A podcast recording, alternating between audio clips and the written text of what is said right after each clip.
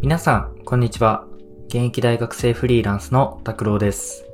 この番組は残り10日で大学生フリーランスを辞める拓郎が学生のキャリアやフリーランスという選択肢について卒業前にゆるくお話ししていくといった内容になっています。今回はですね、僕はローンを組んで PC を買いましたというテーマでちょっとお話ししたいなと思います。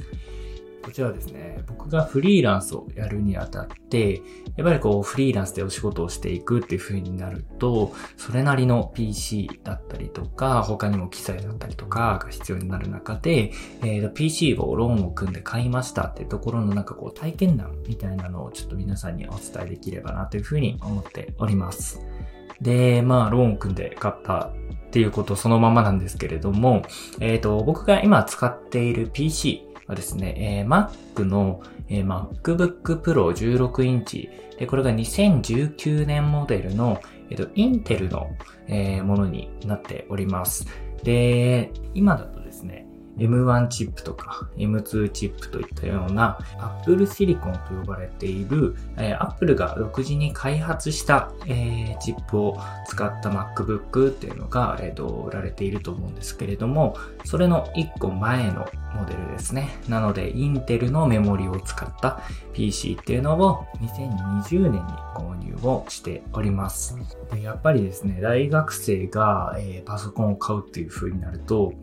なかなか大きい買い物なんですよね。あのーやっぱり37万円とか40万円ぐらいの価格帯の PC を買うっていう風になると、結構尻込みしてしまう方もいると思うんですけれども、Apple にはですね、えーローンを組んで PC を買うという選択肢が実はあります。で、このローンもですね、えー無利子でローンを組んで PC を買うことができますので、えっ、と、大学生の方でも、まあもちろん月々の支払いっていうのは発生してくるんですけれども、えー分割払いによって何かこう、プラスアルファでお金を払わなくちゃいけないとか、そういうことは全くございませんので、Apple のローンっていうのを組めば、大学生の方でも PC を買うことができるのかなというふうに思います。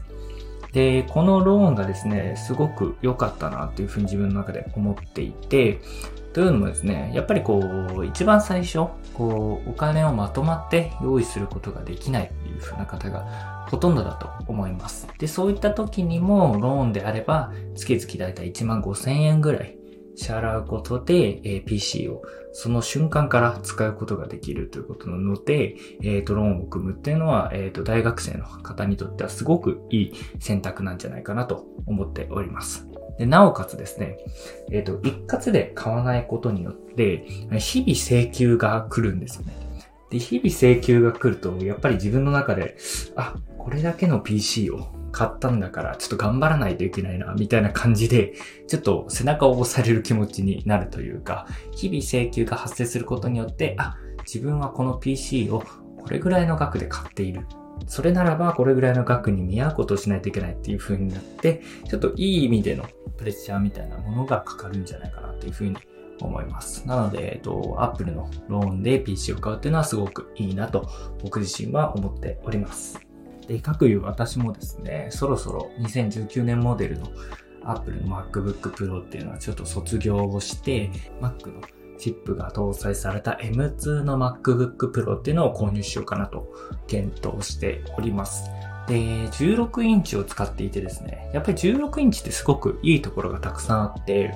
まあ画面がまず広いですよね。画面が広いので、こう作業するときに、えー作業スペースを広く活用しながら編集ができるってところすごくメリットだし、まああとやっぱり性能っていうところも、えっ、と13インチの MacBook Pro とかと比べても非常に良かったっていうところで16インチ良かったなっていうふうに思うんですけれども、次購入しようと思ってるのは実は14インチの MacBook Pro を購入しようと思っています。で、これを選んだ理由っていうのも、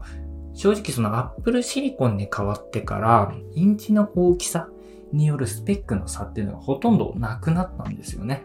なので、まあ14インチでも16インチでも、えースペック性能の差っていうのはほとんどないっていうのがまず理由の一つに挙げられます。で、そしてですね、16インチの唯一のデメリットと言ってもいいと思うんですけど、めちゃくちゃ重いんですよね。あの、バッグに入れてたら、毎日歩くだけで筋トレできるぐらいにはすごく重たい PC になっております。なのでまあ、そういったところも踏まえて、こう移動が多い、え、人とかだったりとすると、結構16インチの MacBook Pro っていうのは負担になる可能性があるなというふうには思いますね。なので、今販売されている中だったら14インチの MacBook Pro っていうのが性能と、あとは利便性のバランスをとってもすごくいい選択になるんじゃないかなと思っております。なのでまあ、今からね、えー、Mac を買おうと検討している方は、ぜひこちらのポッドキャスト参考にしてみて、利便性と性能のバランスを考えて購入を検討してみてはいかがでしょうか。ということで、本日の放送はこれで終わりになります。次回の放送もぜひお聴きください。それでは。